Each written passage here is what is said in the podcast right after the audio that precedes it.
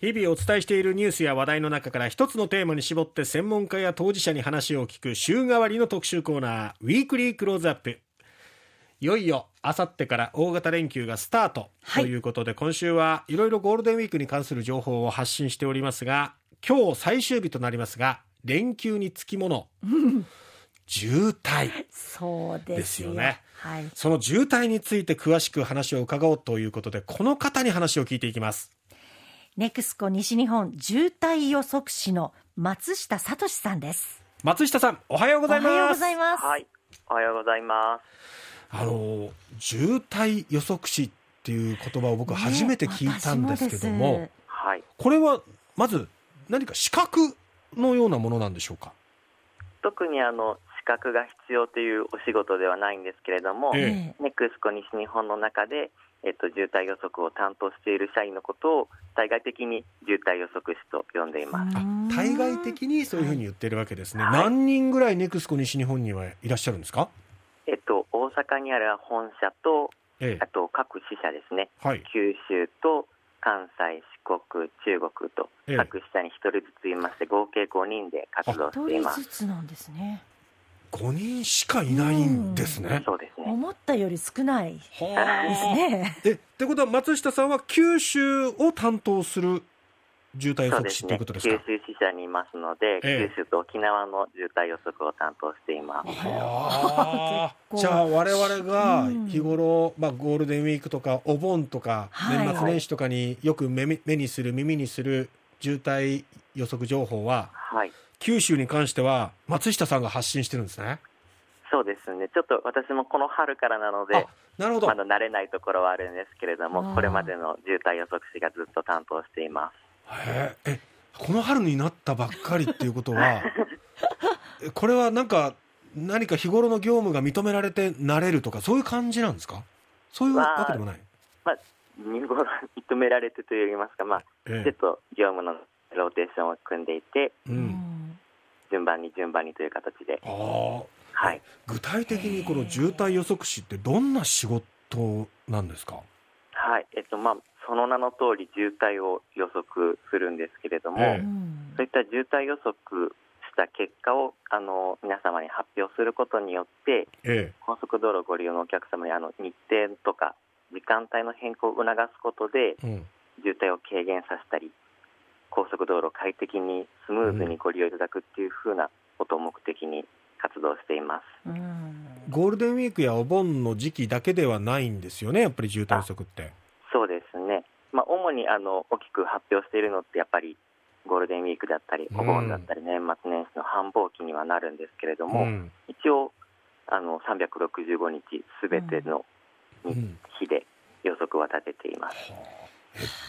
でも一人で立ってるのって。すごいな。って思うんですよね。ですがうん。どうやって渋滞予測を立ててるんですか、はい、主に使っているのは過去の渋滞データというもので、ええ。まあ、何が書かれているかというと渋滞が発生した日時とかはい、うん。渋滞の長さとかどこで発生したのっていう情報とかあとそれが何で何が原因で発生したの自然に発生したのかええ。事故によって発生したのかっていう渋滞データを使っていたりはいあとは3連休とか曜日の配列今回のゴールデンウィークですとええ。あの土日があってはい。月火が平日を挟んで水曜日から日曜日まで5連休っていうええ。配列だと思うんですけどはい。これが2017年のあの曜日配列と同じなので今年は2017年の渋滞データをメインに予測を立てています。なるほど。過去の曜日配列もそうやはって比較材料になるわけですね、そうですね。まあでもいろんなともない状況のパターンがありそうですからね。はい。そこに過去のデータに加えてあとこはい。う社会的なというか、そうここですね。3年はコロナ禍でうん。まあはい。移動を控えるって方も多かったと思うんですが、はい。そういった背景も考慮するんですか？まあ、ちょっとコロナによるあの渋滞のその長さが変わったりとかっていうのはあるとは思うんですけれども、え一応毎週あの交通量のチェックをしていく中えで、うん。もうコロナ前とほとんど変わらなかったり、まうん。あ、あるいは超えているっていう日もあったりするので、えもうコロナの影響もほとんど受けずに渋滞が発生するのではないかなと考えています。ああなるほど。そもそもなんで渋滞は発生するんですか？はい、えーっとですね、まあ、渋滞、まあ、やっぱり交通量が増えることによってええ。発生するという皆さんお持ちのイメージとええ。同じだと思うんですけれども、えまあ、起きやすい場所っていうのは大体決まっていてえはい。トンネルの入り口付近とかサグと呼ばれる場所でよく発生しています。サグ？でサグ。なんですかサグって？なんでしょうえっとえっと道路がく、まあ、いろんなパターンがあるんですけども、はい。サグの中にも、え一番わかりやすいのは道路が下り坂から上り坂に変わるところ。速度があ出にくくなるような場所のことを探ってへえなるほど。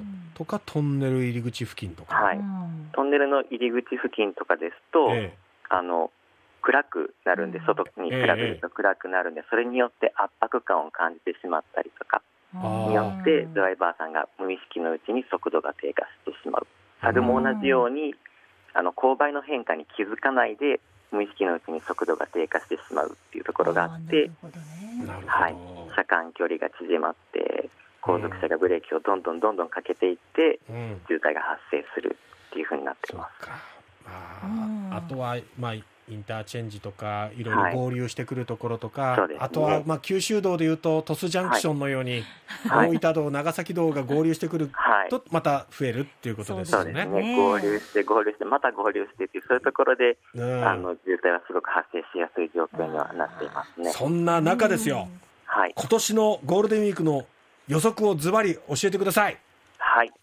えっ、と、もう行動、コロナによる行動制限も緩和されて、え各地いろんなイベントも発生していますし、交通量ももコロナ前の水準に戻りつつありますので、ええ。数年ぶりに大きな渋滞を予測しております。はい、特にあの5月の3日水曜日えは、えっと朝から昼過ぎにかけて断続的に大きな渋滞を予測しております。え、はい、はい、九州道の熊本方面に向かう下り線なんですけれども、え。